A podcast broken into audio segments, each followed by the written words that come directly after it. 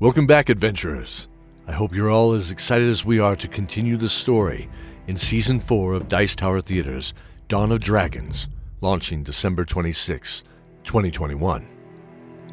As it's been a while since we last met in this episode 0, I want to take a quick moment and reintroduce some of the core characters, walk through the story so far, yes, with spoilers, so hopefully you're all caught up, and also tell you a way you can get a sticker from the show.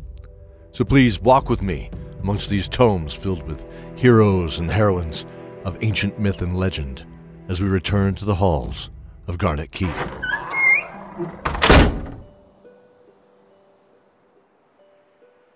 The children. Though not children anymore, these are our core characters the story follows, becoming a solid group of friends and family first before they even became teenagers in the remote mining town of Alnotcon.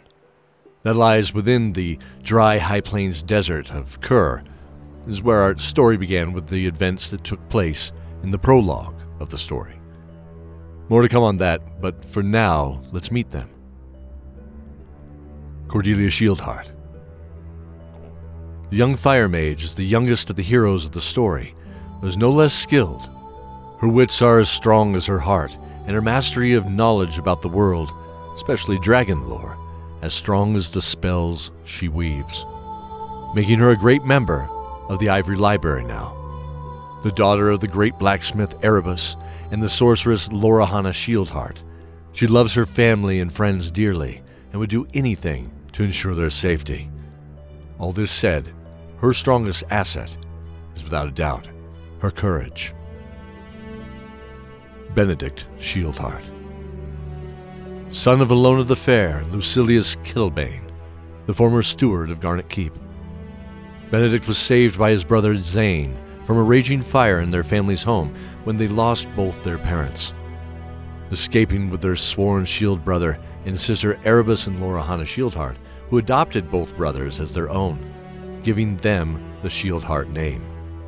Moving far away to Alanotcon, he began his trade as a blacksmith under the tutelage of Erebus, his adopted father. As he never knew his real father, he identifies directly with Erebus as his greatest hero, his love blinding him to the truth that he is someone else's son. As he is becoming a great holy knight of the Glen Valley, this is what he views as the only lie he will allow himself. Sophie. Sophie was born in Alanotcon, in the region of Kur, never really knowing her parents. She was raised by her older sister, Cardlin, who was a mercenary whose only love was money, the sword, and the death it brought. Once Cardlin disappeared, she grew up with her best friend Cordelia Shieldheart and grew close to and finally in love with Zane, Cordelia's adopted brother. The greatest gift her sister gave her before she disappeared was her unmatched skill with a sword and her ferocity as a fighter. After Zane disappeared, she locked her heart away and never looked back, knowing he would forever live there. And as our story unfolded, this came to pass as they share a single soul together now and forevermore. She is known for her strength. Zoran. Zoran is the son of the cruel warlord of our story, Lord Pallas, and never knew his mother. In his younger days, he would enjoy sneaking around with his best friend Zane Shieldheart, both boys having a talent for lurking in the shadows causing mischief. Zane would fill his ears with stories, dreaming of the sea, and then becoming pirates. He eventually became a sailor while living in Port Lafour after they escaped the fall of Alnotcon. He is known for his cunning. The Six Winds. The elders and guides of our tale largely consist of the former members of the legendary Six Winds, an elite group of knights who liberated Trull and brought peace to the lands watched over by the great walls of Garnet Keep high in their mountains. They were led by Lucilius Kettlebane from House Kettlebane in Darkovnia, one of the great trade baronies of the world. He wielded the great magical sword that bore the house's name as well. His partner in life was Ilona the Fair, wielder of the great magical glaive, Tempest. She was born in ranch lands of savage Trull and grew accustomed to battling bandits and nomadic orc tribes of the area with her family, defending their own lands. Her brother Caleb also became a knight of the Glen out of the Celestine Tower. Both Ilona and Lucilius were believed to have fallen when the gates of Garnet Keep fell mere months after the birth of Cordelia Shieldheart, whose parents were also part of the Six Winds. Lorahana was a sorceress from the lands of Chikara, far to the west, who came to the knighthood from Ivory Library to assist them. She was a master of spellcraft and carried a tattoo of a flaming sword on one wrist. In times of need, she could simply touch this tattoo, and a sword of pure orange flame would leap into her hand. Her partner, Erebus Shieldheart, was a powerful fighter and master of the longsword, though he actually preferred the feel of a good hammer. A strong and versatile warrior, he was by far the largest and strongest member of the group. He entrusted the children to the care of Elaviv Hawklight, who took them under her wing as they fled the fall of Alanat Khan. Elaviv was the elven scout archer of the group. She hailed from the Silver Maple Woods at the northern border of Trull with the Great Glen Valley.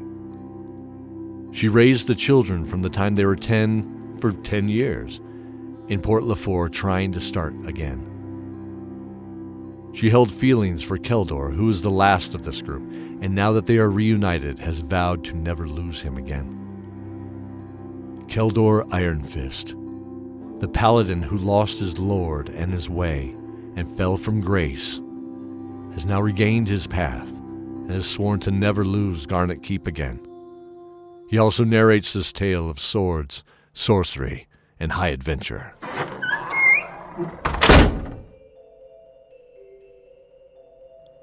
The players in the game know I like to ramble, walking back through the story, and that's what this is. Looking back at our story, it's important to note the following. I'll try to stay at a high level to jog all our memories, and yes, there's a lot. We've covered a lot of the background of what happened in the prologue. Erebus and Lorahana fell in Alanatkan when the children were young. Zane fell at the feet of Decion, and Erebus was killed by the sword he had made Lord Pallas on commission, one with a dragon turtle pommel with red eyes. The remaining children escaped to the south with Elaviv to Port Lafour, passing an old man, a young girl, and their windmill. In season one, we followed the children to a night to remember, where Zane had escaped after a decade of servitude in the gladiator pits, and Port Lafour was attacked by Lord Pallas. Decion and the half orc commander Squib the Crusher riding dragons. Elaviv fell, defending the escape of the children that night. The children made their way to gain passage to Bells in the new country, encountering a dragon turtle on the way, looking for a lost enchanted conch shell.